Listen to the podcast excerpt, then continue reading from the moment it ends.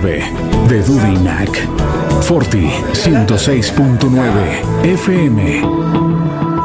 Música, cultura y deportes.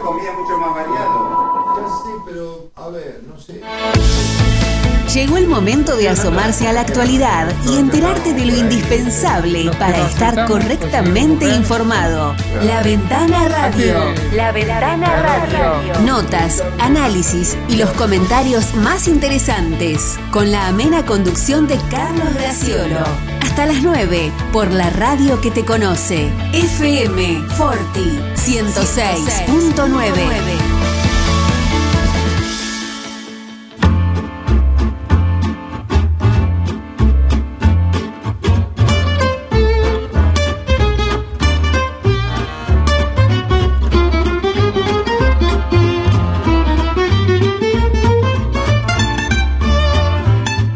Y ahí se van un día más eh, discutiendo por el pasillo, bueno, con distintas teorías eh, sobre la evolución del hombre a través de, los años, eh, desde la antigüedad hasta ahora. 8.05 dice el reloj de Forti. Es en la hora 8, 5 minutos. Gracias, Heriberto, haciendo bueno un aporte, una hora extra, porque no está contratado para este programa. ¿eh? Pero bueno, eh, como estamos en Veda, exactamente, ha finalizado eso que esa maratón, una verdadera maratón de, avisos que, los ha atosigado, diría Isabel Martínez, durante, durante buena parte de estos, de estos últimos días. Ha finalizado el periodo en que se podía difundir eh, publicidad, ya sea por radio eh, y por, sobre todo por televisión. No sé cómo está el tema de la gráfica, pero bueno. Esa queda. Esa queda, sí. Internet también. claro, y claro, Internet también. Eh, yo creo que lo de la gráfica está bastante superado por, por la mm, situación de, la, de las redes sociales. ¿no? El diario se imprimió de la mañana hasta impreso, así que. Claro, y he visto que en algún momento, hace ya en otras campañas, los sábados también, no los domingos, pero los sábados salían eh, alguna publicidad. Pero estamos hablando de los primeros años de este periodo democrático iniciado en 1983. Eh, eso era lo que queríamos mencionar. A partir de ahora hay un descanso. Eh, muchos dirán que alivio.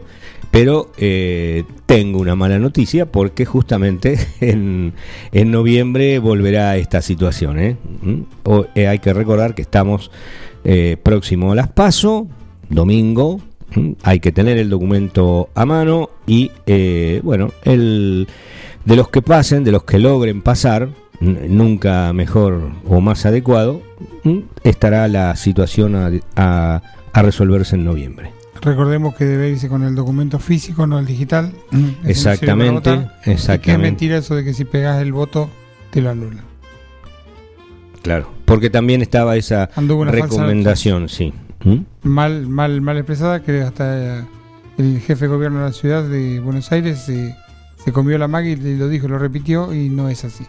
Y hay también algunos eh, eh, algunos mitos que, que, se, mm, que se mencionan en estas obras, están en los portales, que tiene que ver con eso de que puede ocurrir, ¿no? Con el cambio de una urna en el trayecto de, de la escuela al correo, o sea, de los lugares de, sufragio, de votación al correo, y también lo del famoso voto en cadena, ¿eh? que también eh, creo que está superado por, mm, por el paso del tiempo. Son eh, que hayan ocurrido alguna vez, no, no lo voy a negar, sobre todo esto último, ¿no? Lo del famoso voto cadena o voto en cadena, eh, pero es una cuestión que ya es muy difícil y tanto repetirlo, bueno, también se tornó se tornó imposible de realizar. Y nunca entendí... ¿Recordás el mecanismo cómo era? Eh, sí, eh, eh, el tema es así, en, eh, ¿cómo consiste la maniobra? Eh, preguntas vos. Bueno, el primer... Para quien no lo sabe, yo, me lo acuerdo bastante bien. Bueno, contalo vos, o sea, es lo, mismo. El tema, el primer paso era apropiarse de un voto, de un sobre claro. De un sobre oficial que es el que firman las autoridades de mesa y los fiscales. Por eso es el que está difícil de conseguir. Eso. Justamente, es muy difícil porque hoy día, uno. Hoy día no se firma más que el del sufragante en ese momento. Dicen que hay que firmar tres o cuatro para que no sean identificables. arriba de la mesa tener tres o cuatro. En tandas de 4 o 5. Ujú. No hacerlo de a uno porque ese sería identificable. Entonces yo hago una firma particular en el de, el de Carlos Graciolo, por decir algo, Sí, y cuando después recuento digo, miro a ver si Carlos Graciolo votó a, a quien yo le había dicho que votara. pero también cuando se abren los sobres. Hay una, es una catarata. Claro, y es bastante y- difícil de identificar, sí. y a veces cuando hay tan... no- cada mesa por ahí tiene una particularidad, pero eh, eh, a veces hay presidentes de mesa que son tan celosos que pre- prefieren abrirlo todos eh, eh, ellos solos, ¿no? Sí, sí, O como, debe persona. ser, como debe ser. Claro, eh, en otro, de mesa, en otra, y claro, eh, cuando la mesa está compuesta por 280 votos o, o más de 200, bueno, se hace una tarea lenta, muy lenta, abrir Bueno. uno por uno. El tema, una vez que te, que te A veces se, colo- se colabora, colaboran los, los vicepresidentes para agilizar, para Pero las autoridades de mesa, Pero sí, no sí, sí, siempre estoy hablando de las Que autoridades. No, no, los- fiscales no. Los que, que fiscales no. miren y fiscalicen. Nada justamente. más. Eh, Bueno, una vez que te haces con un voto, que vamos a suponer el partido Retomamos, A, sí. el partido A, por decir alguno, saca ese voto y se lo da a, a- a su afiliado o a su simpatizante con el voto adentro. Entonces ese voto va ya cargadito. Le dan otro sobre a quien llega, pone el que está cargado y se lleva uno legítimo. Pero siempre va a ser uno. Siempre da uno, pero te, se garantiza de que la gente vote a quien vos le decís que vote. Se utiliza mucho en sectores de pocos recursos que le dicen, te doy tal cosa si vos votás con este sobre. Le prometen algo, una zapatilla. Pero en el recuento es puede ser No aumenta la cantidad. Claro, Garan- eso voy. No, no es. Garantiza de que el partido que hace la, la- la tramoya. Se, que, se- que sean votos suyos. Porque a veces le dicen, vos andá, votame que te doy un par de zapatillas y después cuando en el cuarto oscuro la persona vota con lo que quiere. Con eso se aseguran de que votaron a quien ellos quieren. El partido tramoyista. De todas maneras, como, como comentábamos, eh, el, tiene que convencer eh, a esa cantidad de ciudadanos eh, que están asignados para votar a ese mismo eh, partido, agrupación o alianza o como se llame. ¿Mm? El ciudadano no es tan, tan manejable hoy día. Claro, y, y estaba ese tema de la cantidad de, de sobres firmados. A veces esa práctica se usó en los primeros tiempos para bueno acelerar cuando se, se amontonaba mucha gente, cuando se agrupaba mucha gente, para había la cola, entonces se, este, se, se hacía más rápido tener varios sobres firmados. Hoy, como decías vos, Miguel, no. Las recomendaciones Las recomendaciones no. Pero recomendación es más o menos 5. Sí, y no más. No y a, más. y a algunos son muy celosos de eso y no tienen ninguno firmado y firman ese que en ese momento está recibiendo. Eso también está, digamos, desaconsejado por las autoridades. por ese, por lo que comentabas al principio. por para- hacerlo identificable. por- claro, para no hacerlo. sea- que no sea identificable el Claro. voto. Bueno, eh, son algunas de las particularidades que, que tienen que ver. Y, y el otro es con, con las el, el, el- el tema de la mm, que mencionamos, de los dos casos, el si se puede cambiar una urna en el trayecto de la escuela al correo. Bueno, es, es otra cosa que también ya está prácticamente fuera de, de- de posibilidades, porque eh, más allá de las penas que, que podrían ocurrir, del escándalo que se podría armar, eh, cada, cada urna viene con un código de barras ¿m? que está colocada eh, en esas es cajas de cartón. y hay que repetirlo. Eso tiene, claro, tiene los datos, eh, eh, un sistema de datos cerrado sería, que está diseñado de manera especial eh, por, por los ingenieros del que tiene contratado la justicia electoral y eh, mediante un escáner es ese código de barras, ese gráfico, ¿m? Que Se como el- que sea la como el urna. que tiene los productos en el supermercado, permite identificar rápidamente todos los, ra- los datos que son relativos a, a esa urna en cuestión. La cantidad de electores, el Muy difícil de, de falsificar Claro, también. exactamente. El circuito, la mesa de votación, etcétera. Como viene pegado, no lo puedes pegar, pues lo rompes para pasárselo a la Salvo bueno, que tengas una impre- impresora de etiquetas con código de barra y que hagas uno igual. Exactamente, imposible. No veamos fantasmas donde no los hay. El otro problema que se suscita en ese caso es que cuando se abren las urnas en el, en el recuento final, que se ocurre unos días después, no va a coincidir la cantidad de votos que tenés. Claro. Tenés que saber cuántos votos hay adentro. Porque el- el- lo primero que se hace es votaron 230 personas en una mesa de 250, por decir algo, y tiene que haber 230 sobres. Es lo primero que debe hacerse. Claro, Contar los sobres. claro. Si y no después, está- si no coincide, hay algún- estamos en un problema. y después, claro, eh, que ha pasado, que se vuelve a recontar. ¿m? Y después eh, también eh, las distintas categorías. En la provincia de Buenos Aires, recordemos que se van a votar tres. Esto es eh, candidatos a diputados nacionales, candidatos a senadores provinciales y también concejales. Se renueva la mitad del Consejo Deliberante en 9 de julio, o sea, hay nueve cargos en juego y, bueno, es- son esas tres eh, cuerpos lo que tiene la boleta. No, no es una boleta muy larga como la que ha ocurrido otras veces, donde bueno va acompañado con el del la fórmula presidencial, la de la fórmula de gobernadores, eh, y ahí aumenta a 5. Tenemos una, una boleta un poco más acotada. Bueno, eh, cuestiones que tienen que ver con, con esta situación del domingo.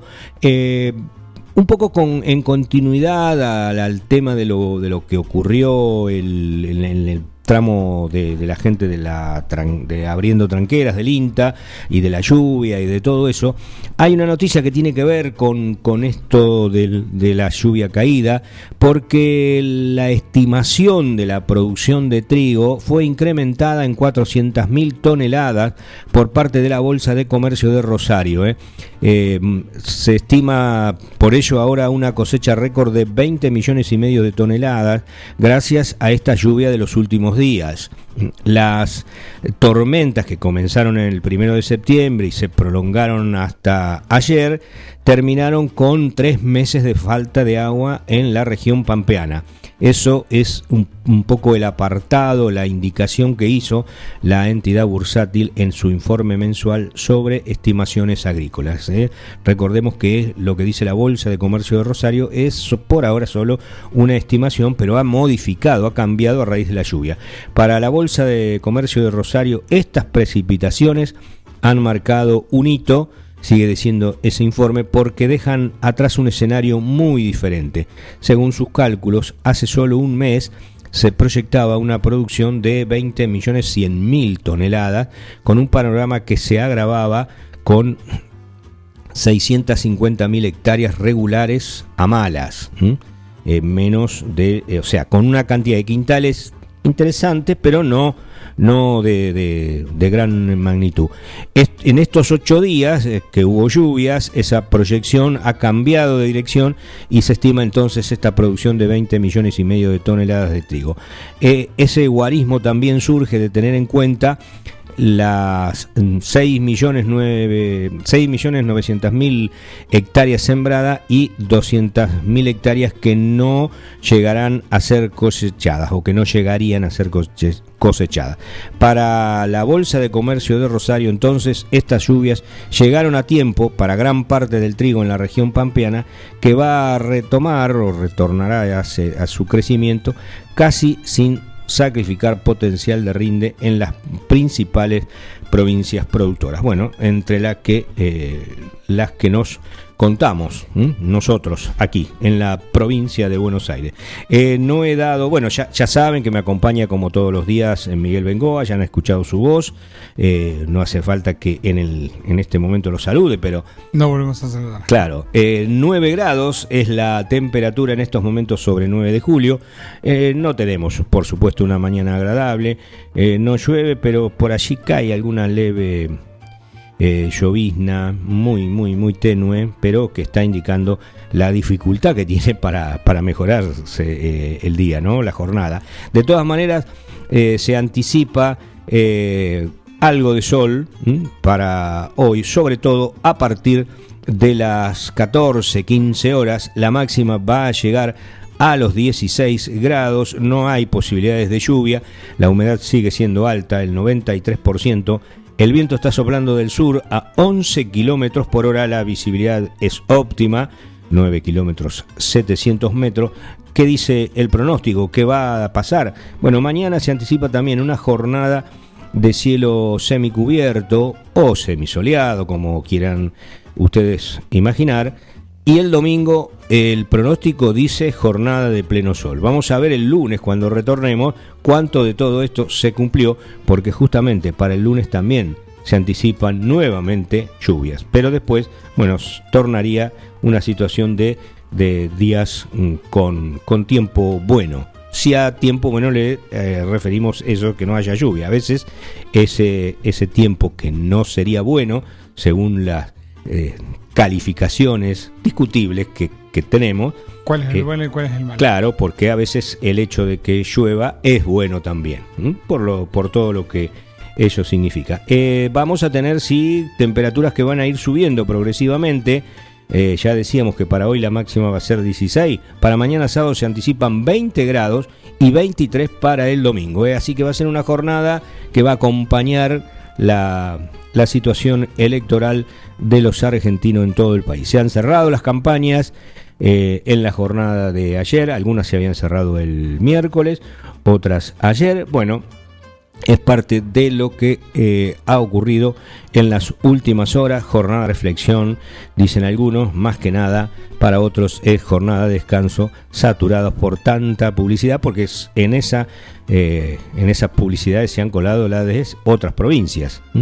Eh, al tener todo alcance nacional, por allí veías candidatos de Misiones, de Corrientes, de Tucumán, bueno, de los lugares más más alejados o más extraños del, país. ¿no? Bueno, también eh, como otra noticia destacada quería mencionar que un grupo de científicos argentinos está participando en un proyecto para desarrollar una vacuna triple viral contra el coronavirus, la gripe y el virus sincital eh, respiratorio humano. Eh, así lo confirmó mm, Fernando Polac, un infectólogo reconocido, quien dijo que esa dosis se aplicaría solamente una vez al año, una monodosis. Bueno, algo de lo que siempre venimos mencionando, ¿no? Que eh, si hubo respuestas científicas casi inmediatas en menos de un año para lograr vacunas, eh, bueno, muchas, muchas vacunas, distintos países, distintos laboratorios, bueno, también cabe la posibilidad que se avance en, en esa sola cuestión, ¿eh? de, las, de las monodosis o de algún fármaco, como nos eh, mencionaba la, la, posibilidad o la esperanza el, bioquímico del, Hospital de Quiroga, Cuartel Bertolini, que eh, con un fármaco vía oral se pudiera bueno, resolver esta cuestión. De todas maneras, con Miguel siempre dialogamos una parte de eso que tal vez una, una, es una teoría, no es una cuestión que alguien la haya afirmado, esa eh, falta de vacunas que a veces ha ocurrido en distintos lugares del mundo, con, con países que llaman la atención, que tienen poca población vacunada, eh, también obedece a que los laboratorios van produciendo hasta ahí, con un horizonte no demasiado extendido en el tiempo. Se van atendiendo las demandas, pero eh, si el stock se, se supera demasiado, se corre el riesgo de que se queden esas vacunas sin aplicar y sea una pérdida multimillonaria para, para ese laboratorio y lo podría llevar a la quiebra. Por ahora sigue siendo una teoría, pero también es un poco eso. Del otro lado, también Estados Unidos tuvo que dejar las vacunas porque se vencieron. Claro, claro. Compraron de más, angurriento, y no se dan cuenta que el virus está reservorio en otros lugares. Claro. Bueno. Una eh, especie de miopía política. El, tema de, este proyecto de los científicos argentinos es eh, migrar, el objetivo, ¿no? Migrar a una vacuna triple viral del adulto, que sería coronavirus, gripe y el virus eh, sincital, decíamos, respiratorio. Los estados hasta ahora, los estudios, perdón, los estudios hasta ahora de lo que eh, son la fase 2 de esas vacunas son muy exitosos. En Argentina lo que se va a hacer es la fase 3, que es lo mismo que eh, en su nombre hicimos con Pfizer, dice la declaración de Polac, eh, y que probablemente eh, lo van a hacer varias compañías que están viniendo. en un par de meses habrá vacunas contra el sincicial respiratorio, que es BCR, para probar en fase 3 las mismas que en fase 2 anduvieron fuera de toda imaginación muy bien. No teníamos bastante con el COVID que vino más. Claro, pero, pero se, ya, es, eh, se, se- se previene también y, y muchas veces estuvimos en estos temas eh, que la gente preguntaba, ¿de ¿cuándo me puedo dar la de la gripe también? Que ya eh, pers- personas adultas o adultos mayores que se venían aplicando años atrás esa vacuna contra la gripe, bueno, ahora eh, estaría esta posibilidad, seguimos usando el potencial, de que en una sola aplicación eh, estarían estas tres cuestiones. Porque también es cierto que eh, antes de fin de año, por allí hay otras declaraciones que ya vamos a ir a ellas, cierro con esto. Comentó Polak este proyecto científico que lleva adelante y que se llama Vacuna 60 e incluye un equipo de mil personas. Puntualizó que el trabajo se desarrolla en el hospital militar y está encabezado por González Pérez Mar e indicó que forma parte de la mesa de discusión del estudio y del diseño de la molécula. Estábamos hablando de declaraciones del infectólogo Fernando Polac. Eh, decíamos que también eh, la asesora presidencial Cecilia Nicolini consideró ayer como factible que para fin de año toda la población esté en condiciones de ser inoculada con la vacuna contra el coronavirus. El objetivo, dijo, es que para fin de año toda la población en condiciones de ser inoculada esté efectivamente vacunada. Es algo factible y lo podemos cumplir. La campaña de vacunación en Argentina es muy exitosa. Hizo también ayer declaraciones eh, bueno, mencionando los datos, la cantidad de, millones de aplicaciones y que hay más de 17 millones de personas que han completado sus es- esquemas. Estamos, dijo Nicolini, en el puesto eh, 17 a nivel internacional en cantidad de dosis. Eh, bueno, e- era un poco eso, ¿no? Que también, a, pesar de todas estas aplicaciones, hay que recordar que se ha empezado a, vacunar en fines de diciembre y enero eh, se comenzó y ya después tomó mayor ritmo a partir de febrero y marzo, eh, con todos los entretelones que hubo entre vacunas que llegaban y que no llegaban, y promesas que se cumplían y otras que no.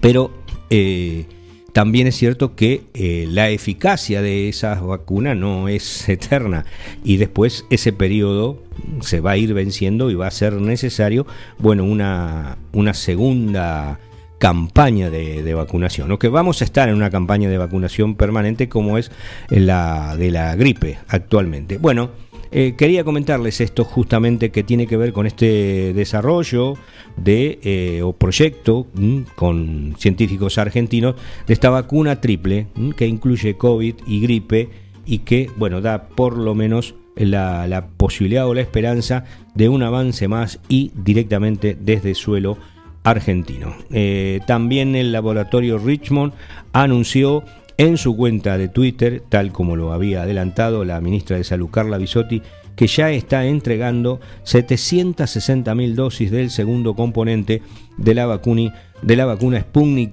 B fabricada en el país. ¿eh? Eh, cuenta esto ya con la aprobación de la ADMAT y del Instituto Gamaleya de Rusia, creador de la fórmula original del desarrollo científico. O sea que, bueno, son distintos pasos que van ocurriendo, que se van dando y que van permitiendo una mayor tranquilidad, no, diría relajamiento, pero eh, ayer, por ejemplo, los cierres de campaña en muchos lugares le tuvieron más, más público que en la propia cancha de River, donde jugó la selección nacional.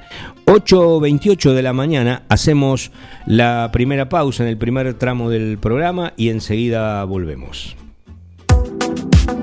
No hay pan que por bien no venga. Panadería Bedia, en la esquina de Tucumán y Robio, te espera con el más rico pan, facturas, galleta de campo, prepizzas, pan para hamburguesas, pan de miga y mucho más. Panadería Bedia, en Tucumán y Robio, teléfono 2317-445-728. Clínica Veterinaria Mundo Animal. Todo para tus mascotas. Servicios de cardiología, rayos X, cirugías de todo tipo, internación, baños y peluquería. Los mejores alimentos y el más completo pet shop en el nuevo, moderno y funcional local. Clínica Veterinaria Mundo Animal. Irigoyen 1539 52 1010. Urgencias 2317 501 059. Clínica Veterinaria Mundo Animal. Salames artesanales, jamón crudo, lomitos, bondiolas, chorizos secos, colorados y criollos, quesos de todo tipo, tablas de picadas. San Luis 619, teléfono 02317 491 010, 2317 486 990. Facundo Quiroga, Chacinados los abuelos, fiambres de pueblo. Minimercado Principios. Venta de gas en garrafas y tubos. Todo para tu pileta de natación, alguicidas, clarificador, cloro líquido y en pastillas. Comestibles, bebidas, productos lácteos, alimentos para mascotas, artículos de limpieza. Excelencia en el servicio y las mejores ofertas. Minimercado Principios. Calle La Rioja sin número. Teléfonos 02317 491 331 2317 407 435. La vida puede ser muy dura, por eso te ayudamos a enfrentarla. Acércate a Rubén Alejandro Fernández, productor asesor de seguros, representante de Zurich, provincia, Sura y asistencia al viajero Coris. Encontrarnos en Avenida Mitre 1737 9 de julio. Teléfono 520669. Porque asegurarse es una prioridad, no una opción. Laguna Los Pampas, pesca, turismo, recreación. Un lugar ideal para disfrutar en familia y al aire libre.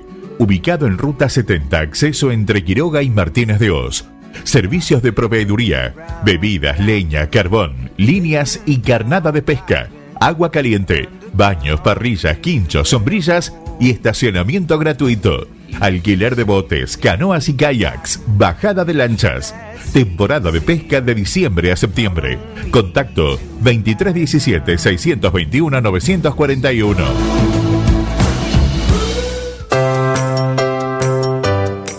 Ñire, Maquinarias y Servicios SRL. Ruta 5, kilómetro 262. 9 de julio, Buenos Aires. Teléfono 2317 42 52 43. Concesionaria oficial New Holland Agricultura. La verdad es ley. En la ventana radio. Podés visitarnos en www.forti40fm.com.ar y encontrarnos en Facebook, Twitter e Instagram como Forti40fm.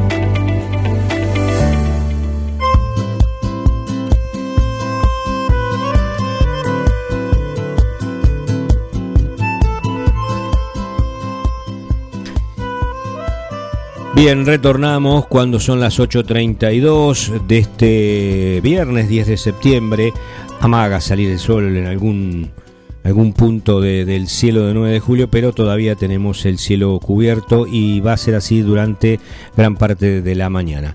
Estamos en contacto con la habitual columnista de los viernes, Adriana Lanzi, que retoma después de la propia veda que le impusimos, porque bueno, teníamos la, la visita y declaraciones de distintos candidatos. Buen día, Adriana.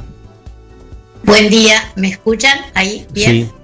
Bueno, tu columna que se llama, perdón que interrumpa, Perdón que interrumpa. sí, Bueno, eh, buenos días a ustedes, buenos días Miguel, buenos días a la audiencia.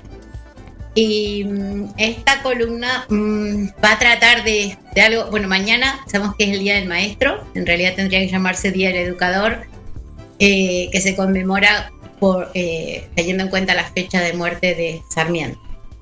Eh, de él vamos a hablar y de uno de sus proyectos muy locos, pero también muy, muy sabios. Eh, Sarmiento es, es este controvertido personaje, ¿no? Que fue autodidacta cuando no le permitieron entrar al Colegio Nacional de Buenos Aires, pero a su vez creó la mayor cantidad de escuelas que nadie creó en la República Argentina y en Sudamérica. Eh, es un personaje que, que se preocupa por la barbarie, y que dice de, que, bueno, habla de degollar y de, matar a, los salvajes, pero bueno, a la vez trabaja para la educación, realmente es controvertido y es bastante especial. Em, pero tiene que ver con eh, esto de que él proyectó traer eh, desde Estados Unidos maestras normales que pudieran trabajar y fundar escuelas normales para preparar maestras argentinas.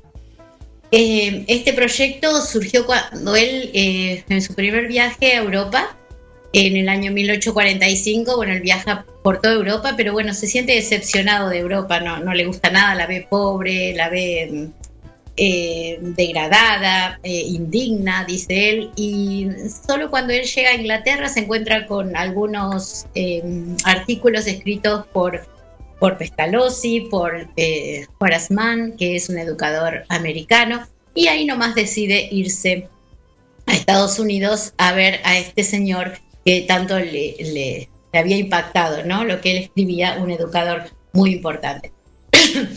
él llega a, Estados Unidos y se siente, la verdad que eh, exaltado, ¿no? Eh, eh, cree que Estados Unidos es lo mejor y que ve a 20 millones de, habitantes todos educados, todos leyendo, todos escribiendo, en comparación con la Europa y bueno, con el país nuestro que estaba bastante atrasado en esa época.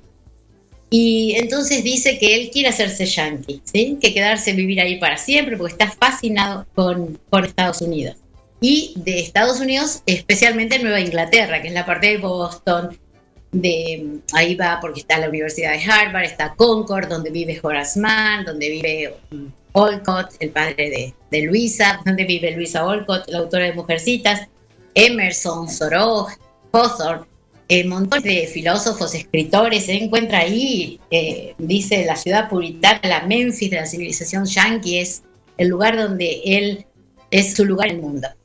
Y ahí también, bueno, eh, entabla una, un tipo de relación con Horace Mann, que en ese momento era como un ministro de educación, y em, vuelve muy impresionado por, por esta cuestión de la, educación americana, eh, que toma la pedagogía de Pestalozzi y, es, es, completamente diferente a lo que se veía viendo desde educación ahí es donde los niños tienen libertad para elegir lo que estudian, donde hay educación física, donde el maestro es un, guía, donde no hay castigos físicos. Em, bueno, eso pasa en 1845. En 1865 él vuelve a Estados Unidos 20 años más tarde, ya como ministro. La primera vez va mandado por Chile, la segunda va por Argentina y eh, vuelve a Concord, vuelve a Orchard House y ahí eh, sigue su relación con, con, Horace Mann, había seguido por carta y después que muere Horace con su mujer Mary Mann. Y ahí sí surge, eh, el gobierno eh, había terminado la guerra de secesión, el gobierno de Estados Unidos estaba mandando maestras, así, las del norte, van al sur a a enseñar a, los esclavos y a la gente que no sabe leer y escribir. Y esta idea un poco le resuena y, en realidad dicen que fue Mary Mann eh, la que le, propone a Sarmiento de mandar maestras a, la Argentina a, educar. Em, entonces, eh, realmente fueron 69 eh, maestras y hay una, una, un libro que apareció hace poco que se llama Las Señoritas, escrito por Laura Ramos, eh, que rescata toda esta historia, muy interesante por cierto, de las 69 mm, maestras que llegaron desde Estados Unidos y eh, habla un poco también desde, desde la, amistad de, Sarmiento con esta gente americana y también que aunque Sarmiento estaba muy entusiasmado y se lo proponía a todo el mundo, no fue difícil, no fue muy fácil reclutar las maestras. ¿sí? Em, y la señora Mann también, que mantenía relaciones con universidades, con escuelas, y, no era fácil. Entonces, eh, lo primero que encontraron fueron dos varones, eh, a pesar de que él buscaba mujeres eh, jóvenes, lindas, educadas, em, porque también él pensaba que esa, esa imagen de una, una maestra podía ayudar a los niños a querer volverse así tan lindos y educados y y, eh, que la maestra fuera un ejemplo, ah. fuera como un espejo para los niños. Hacemos un punto acá eh, en una cuestión. Eh, mencionaste por allí al, pasar que la primera visita de Sarmiento fue eh, en 1845. Eh, él estaba en el exilio, un exilio eh, forzoso, o sea, y aquí gobernaba, bueno, estaba la dictadura de Rosas, de Juan Manuel de Rosa.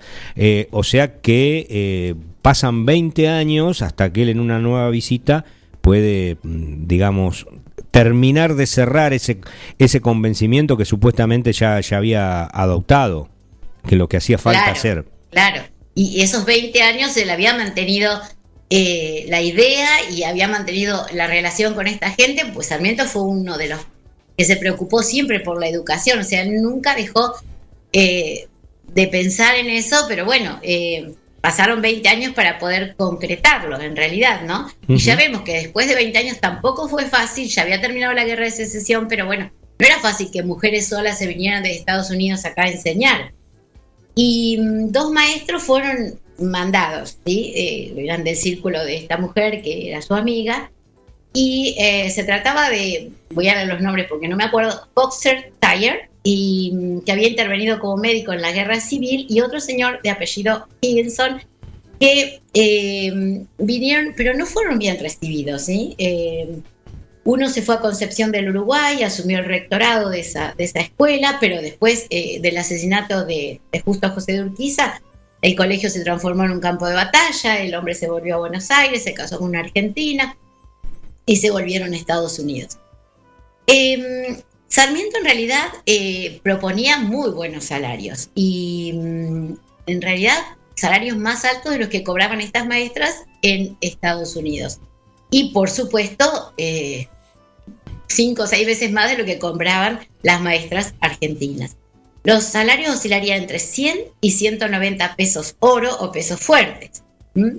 Imagínense que eso lo cobrarían las, las, más, eh, las más preparadas, las directoras, y el resto cobraría siempre. Bueno, era un sueldazo para esa época. El, el libro de, de Laura Ramos, eh, Las señoritas, que, que habla sobre esta situación, este desarrollo, este plan de Sarmiento, eh, eh, menciona la, la- las mm, dificultades o las eh, bondades, digamos, de, de- con el idioma que, que tenían esas eh, maestras llegadas desde Estados Unidos para, para imponer, digamos, la, la enseñanza.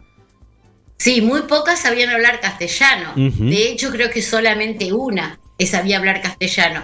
Ellas venían acá y las traían a, un, a Paraná y ahí eh, tenían como seis meses de entrenamiento con el idioma. Ajá, Pero bien. bueno, imagínense, después estas maestras se iban a ir hasta Jujuy, hasta San Juan, al sur, eh, la parte de, del territorio más civilizado de la Argentina. Pero se iban a las provincias, o sea, no se quedaban en Buenos Aires cómodas. Claro. Así que eh, las- las- cuando termine de leer el libro les voy a contar bien, pero han pasado de todo. Eh, en realidad eh, es muy interesante porque vienen, había que estar en esa época, venir desde Estados Unidos, por más sueldo que, que te dieran, ¿no? A vivir en lugares que no tenían ni la menor idea, donde pasaban degollando, donde había batallas, donde había eh, caudillos que no respetaban nada, o sea, eh, era bastante complicado.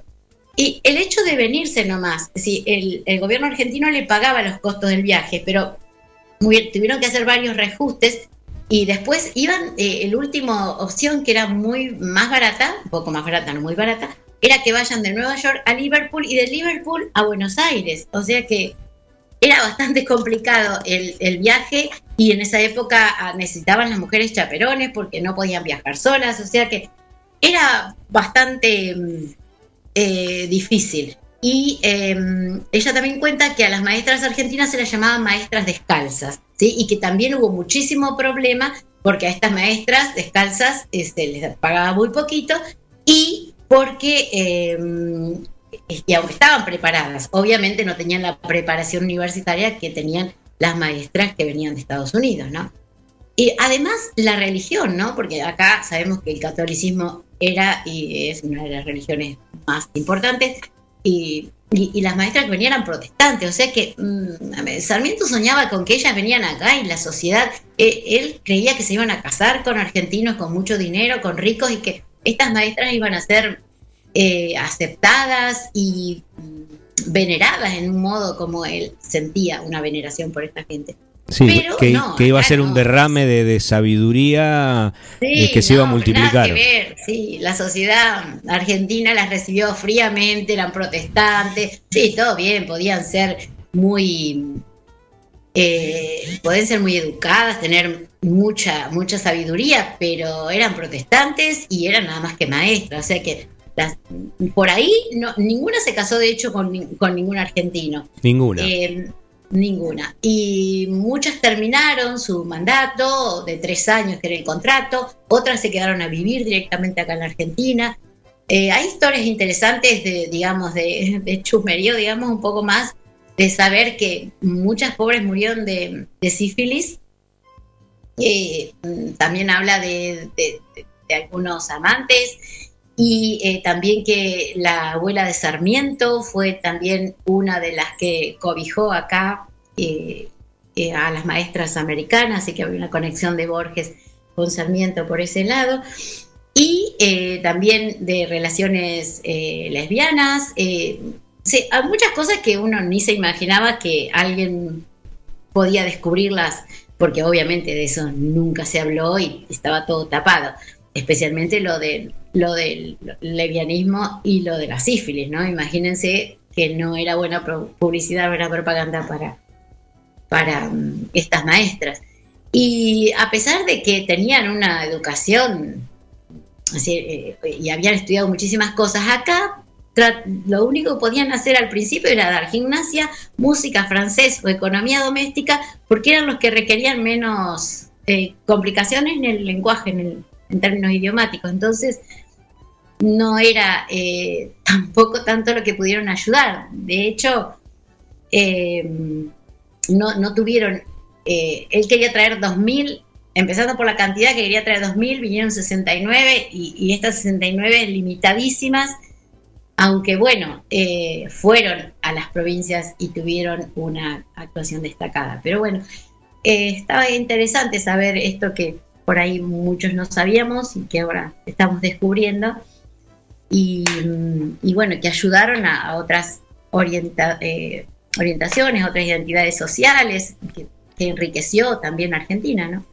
Eh, Así bien. que bueno. Eh, Adriana, que eh, mientras hablabas estoy contestando algunos mensajes que nos están diciendo excelente la columna y también le están preguntando por, por el libro eh, que bueno que mencionamos que es Las señoritas de Laura Ramos. Así que bueno Sí. como como dato eh, para para decir que hay que hay mucha gente que, que escucha la columna y que bueno se va acostumbrando a esta gimnasia de todos los viernes de, de, de tus aportes.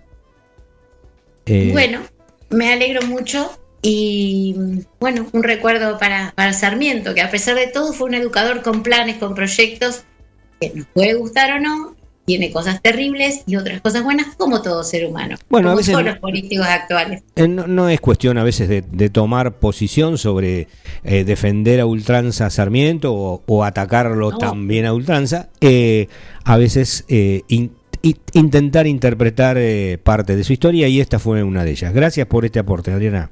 Bueno, no, gracias a ustedes por dejarme participar.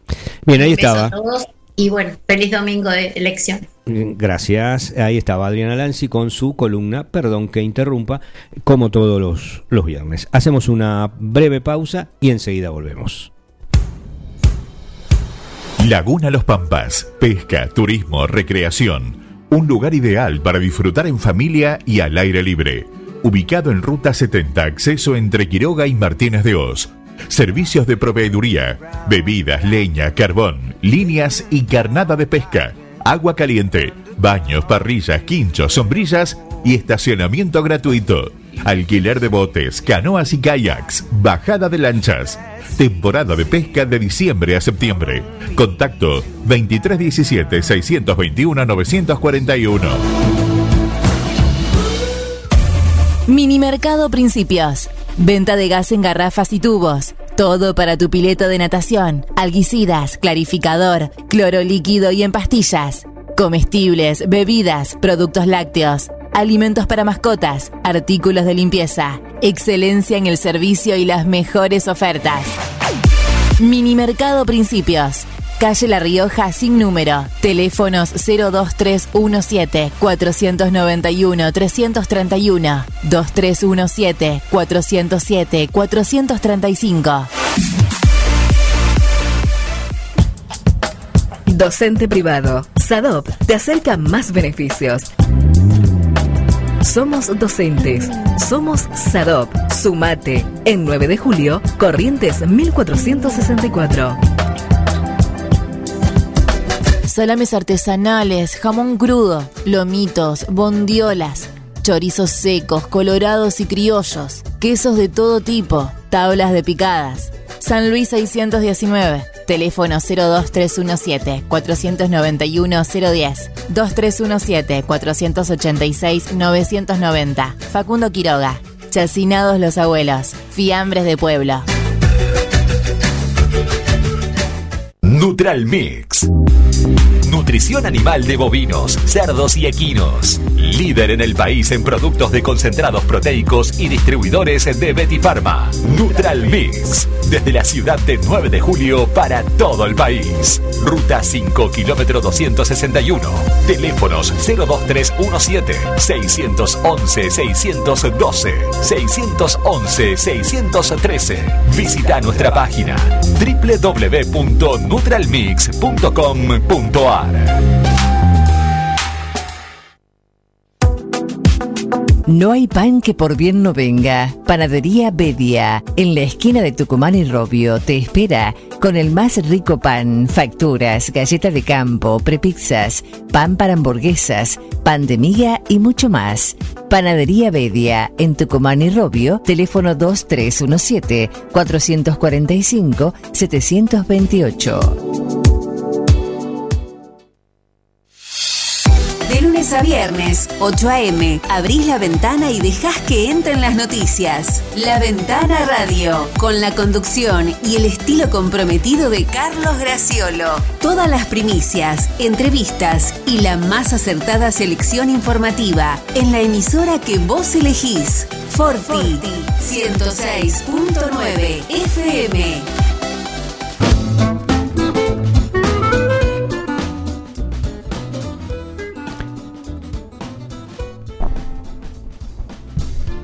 ¿Cuánto van a cobrar las autoridades eh, de mesa? Es la pregunta, ¿no? 2.500 pesos eh, van a recibir en concepto de viático y 1.500 pesos más quienes efectivamente participen de las actividades de capacitación reconocidas por la Justicia Nacional Electoral. Bueno, esa es una de las dudas que andaba dando vuelta y que también tiene que ver con las elecciones. 4.000 pesos, podés redondear si aceptaste el telegrama. Te van a chupar también. ¿Eh? Te van a también. También eh, la tenés que... Al paso. Ah, eh, sí, hizo parte. Igual vamos a ver qué ocurre cuando abra el comicio, porque, bueno, hubo varios telegramas que fueron rechazados, ¿eh? de aquellos que han sido designados autoridades de mesa. Eh, No vayan temprano, dice, porque te agarran. es una probabilidad. Ah, lo he visto eso. Eh, sí, sí, sí. Eh, sí ocurre. ¿Cómo protestaba ese señor? El, anoche hubo mm, jornada, ayer a la tardecita y la, noche de, Sudamérica hubo jornada de eliminatorias para el Mundial de Qatar. Eh, se jugó la fecha completa con distintos resultados. Eh, eh, tenemos en línea a Santiago Graciolo. Buen día, Santiago. Buen día Carlos, buen día Miguel, ¿cómo están? Bueno, sí, lo que comentabas brevemente, la victoria, la presentación de Argentina como local después de un tiempo y el regreso a, su casa, la casa de la selección, que puede ser el estadio de River. Digo esto de la casa de la selección porque es el lugar donde eh, se asocia generalmente la, la presentación de Argentina como local en ese estadio y bueno, la, la vuelta olímpica, una de las dos vueltas olímpicas más importantes que ha dado la selección argentina, la ha dado justamente en la cancha de River, la otra fue en el Estadio Azteca, hablamos de las Copas del Mundo del 78 y el 86. Esperemos que la tercera vuelta sea en eh, Medio Oriente, eh, ahí en el, país más reducido geográficamente de los que ha sido sede de la Copa del Mundo. Todo se va a jugar eh, prácticamente en un, en un barrio, por las cercanías que va a tener un estadio de otro en Qatar. Pasamos en este contraste de- del fútbol moderno de probablemente el mundial de mayor kilometraje, de mayor recorrido de, entre sedes, que fue el de Rusia, hasta con siete usos horarios diferentes, producto de una distancia a otra de, lo que disponía la organización entre las sedes, a, eh, Qatar, que justamente va a ser eh, el país más pequeño que haya organizado alguna vez una Copa del Mundo. Y esto va a tener que. se va a ver reflejado seguramente en el traslado de simpatizantes de un lugar a otro en épocas de post pandemia, ¿no? Ya espero, espero y deseo que sea eh, una, un- una reanudación prácticamente de, una normalidad total, al menos para ese evento que va a ser otra vez eh, el epicentro del fútbol mundial.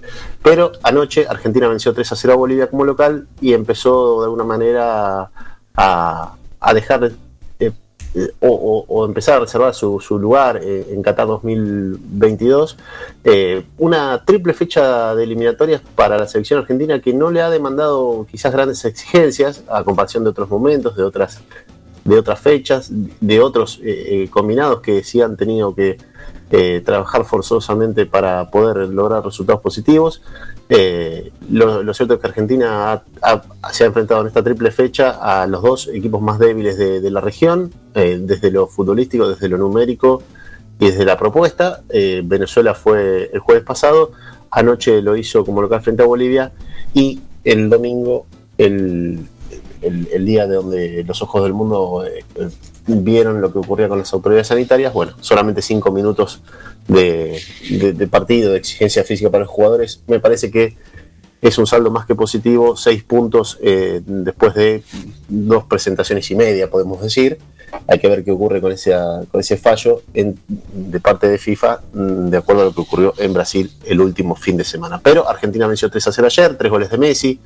Un Messi que me parece que tu- tuvo una noche, una jornada que son esas que ni siquiera los mejores guionistas de la ficción eh, nacional e internacional se les ocurre a veces eh, eh, escribir o, imaginarse en algún momento.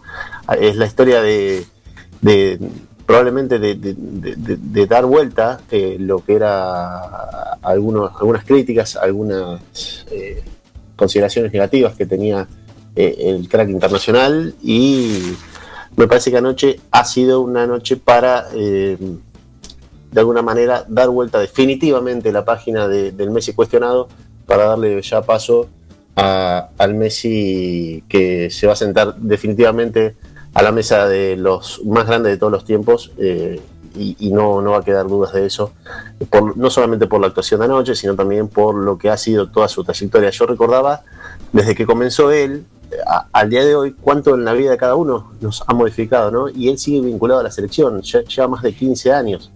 Eh, si uno repasa solamente la vida de uno, 15 años, los últimos, nuestros últimos 15 años, cuántas cosas han cambiado. Bueno, Messi en los últimos 15 años estuvo vinculado a la selección y vaya, se intentó, lo intentó y lo intentó, que finalmente pudo lograr esto que vivió anoche. Y si te parece, Carlos, Miguel, eh, podemos repasar un poco lo que fue la, la nota que, él, que, estaban obligados los jugadores a dar eh, una vez finalizado el partido. Es una posición que, que- tiene que ver con la transmisión internacional. Eh, esa entrevista llega a todas las, todas las cadenas del mundo que retransmiten el partido. Pero el periodista es un periodista local que está puesto justamente por, la, cadena organizadora o, el ente que, organiza finalmente la televisación. Por eso Messi se frenó y, dio su testimonio. Eh, esto habitualmente, digamos, de- después si querés lo, lo explicamos más largamente, pero lo importante es, me parece, repasar lo que dijo en el campo de juego una vez que terminó el partido. Todas estas horas, desde la llegada al estadio, este triunfazo, tus tres goles, el récord. con mucha ansiedad, muchas ganas de, de- de poder disfrutarlo, la verdad que, que esperé mucho tiempo de esto. Y, bueno, ganamos el partido, que era lo importante, y ahora a disfrutar de esto. ¿Estás emocionado?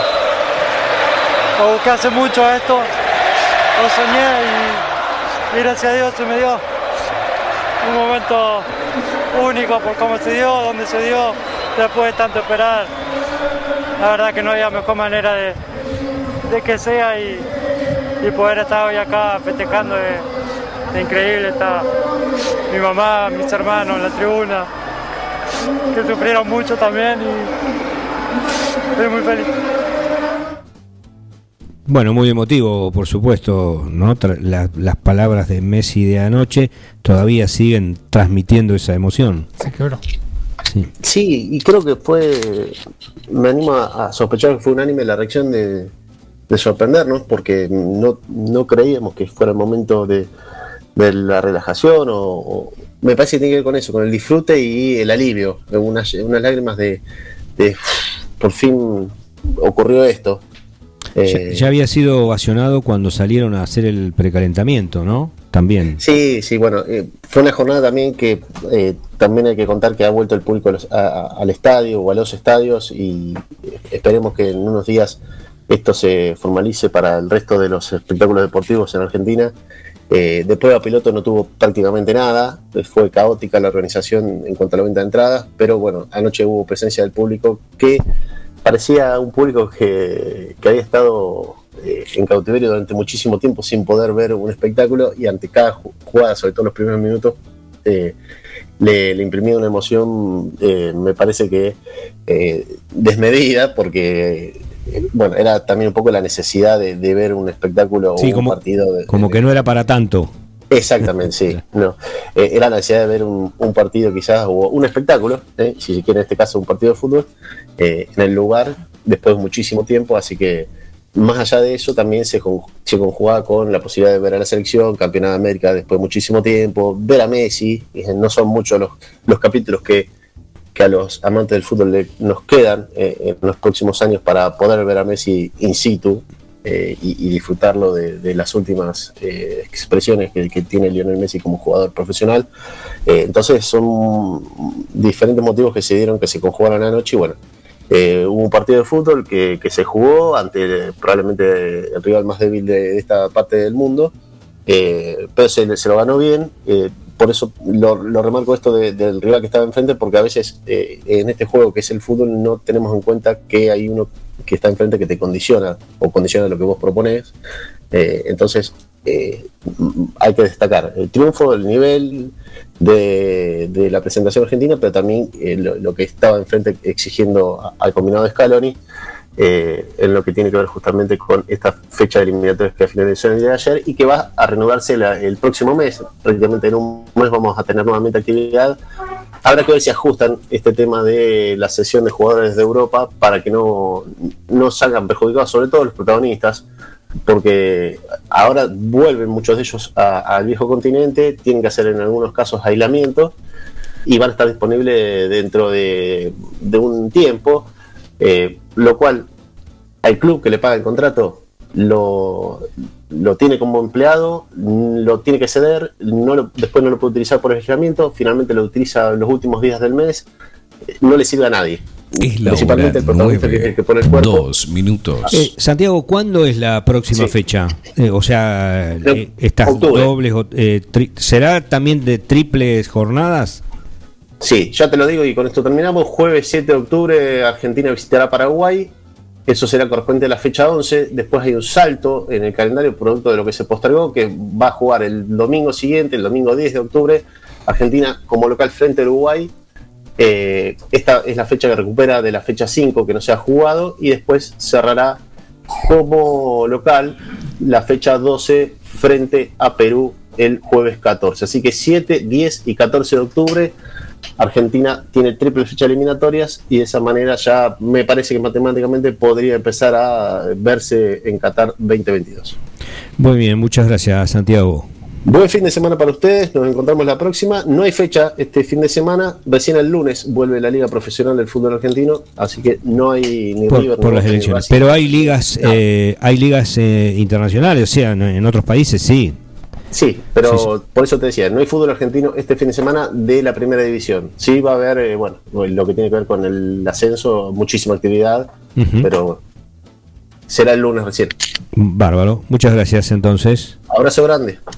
Ahí estaba Santiago Graciolo con, bueno, comentando un poco los, los entretelones, lo, lo que quedó ayer de, de la, de la noche soñada, ¿no? Que los hinchas disfrutaron a Messi, eh, que también tuvo una noche que, que siempre tal vez se quiso regalar, ¿no?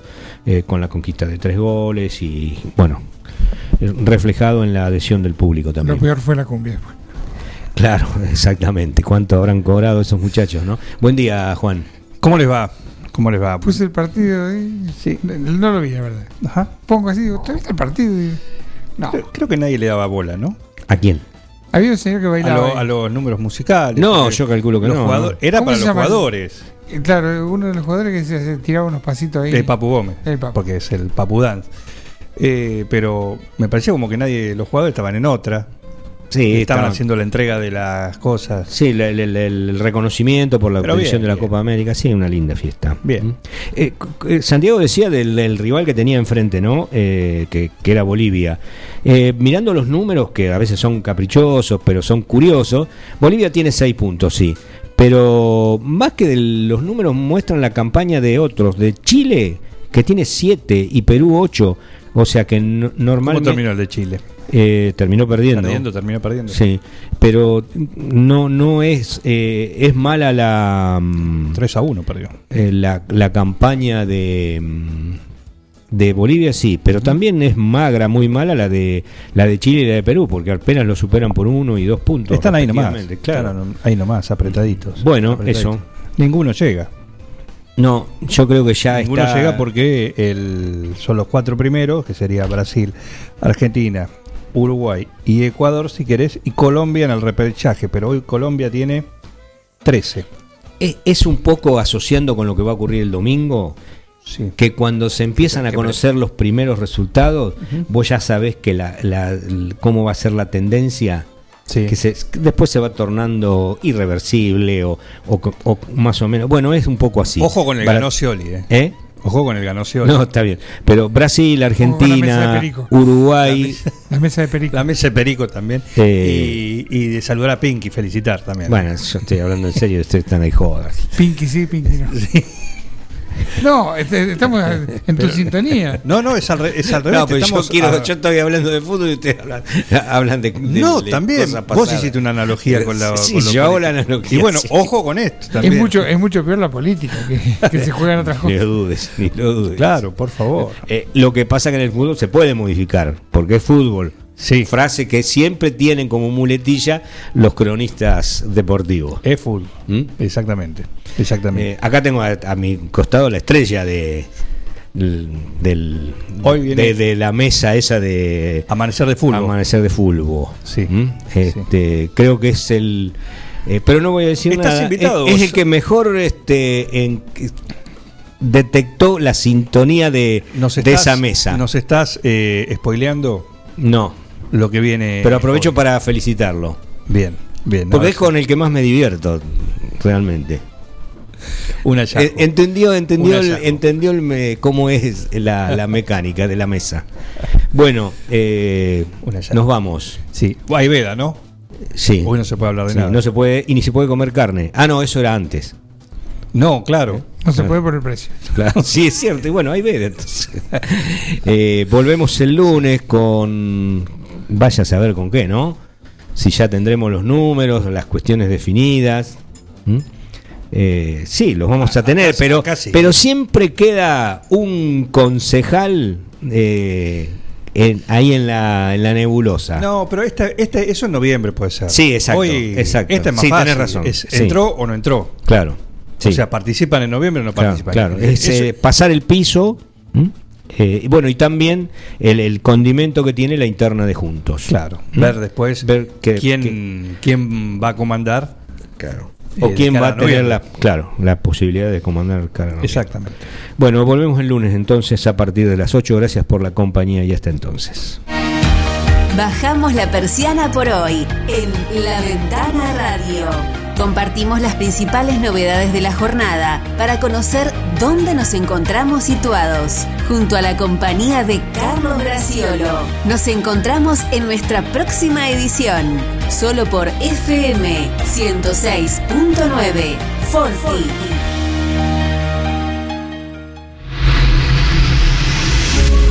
Desde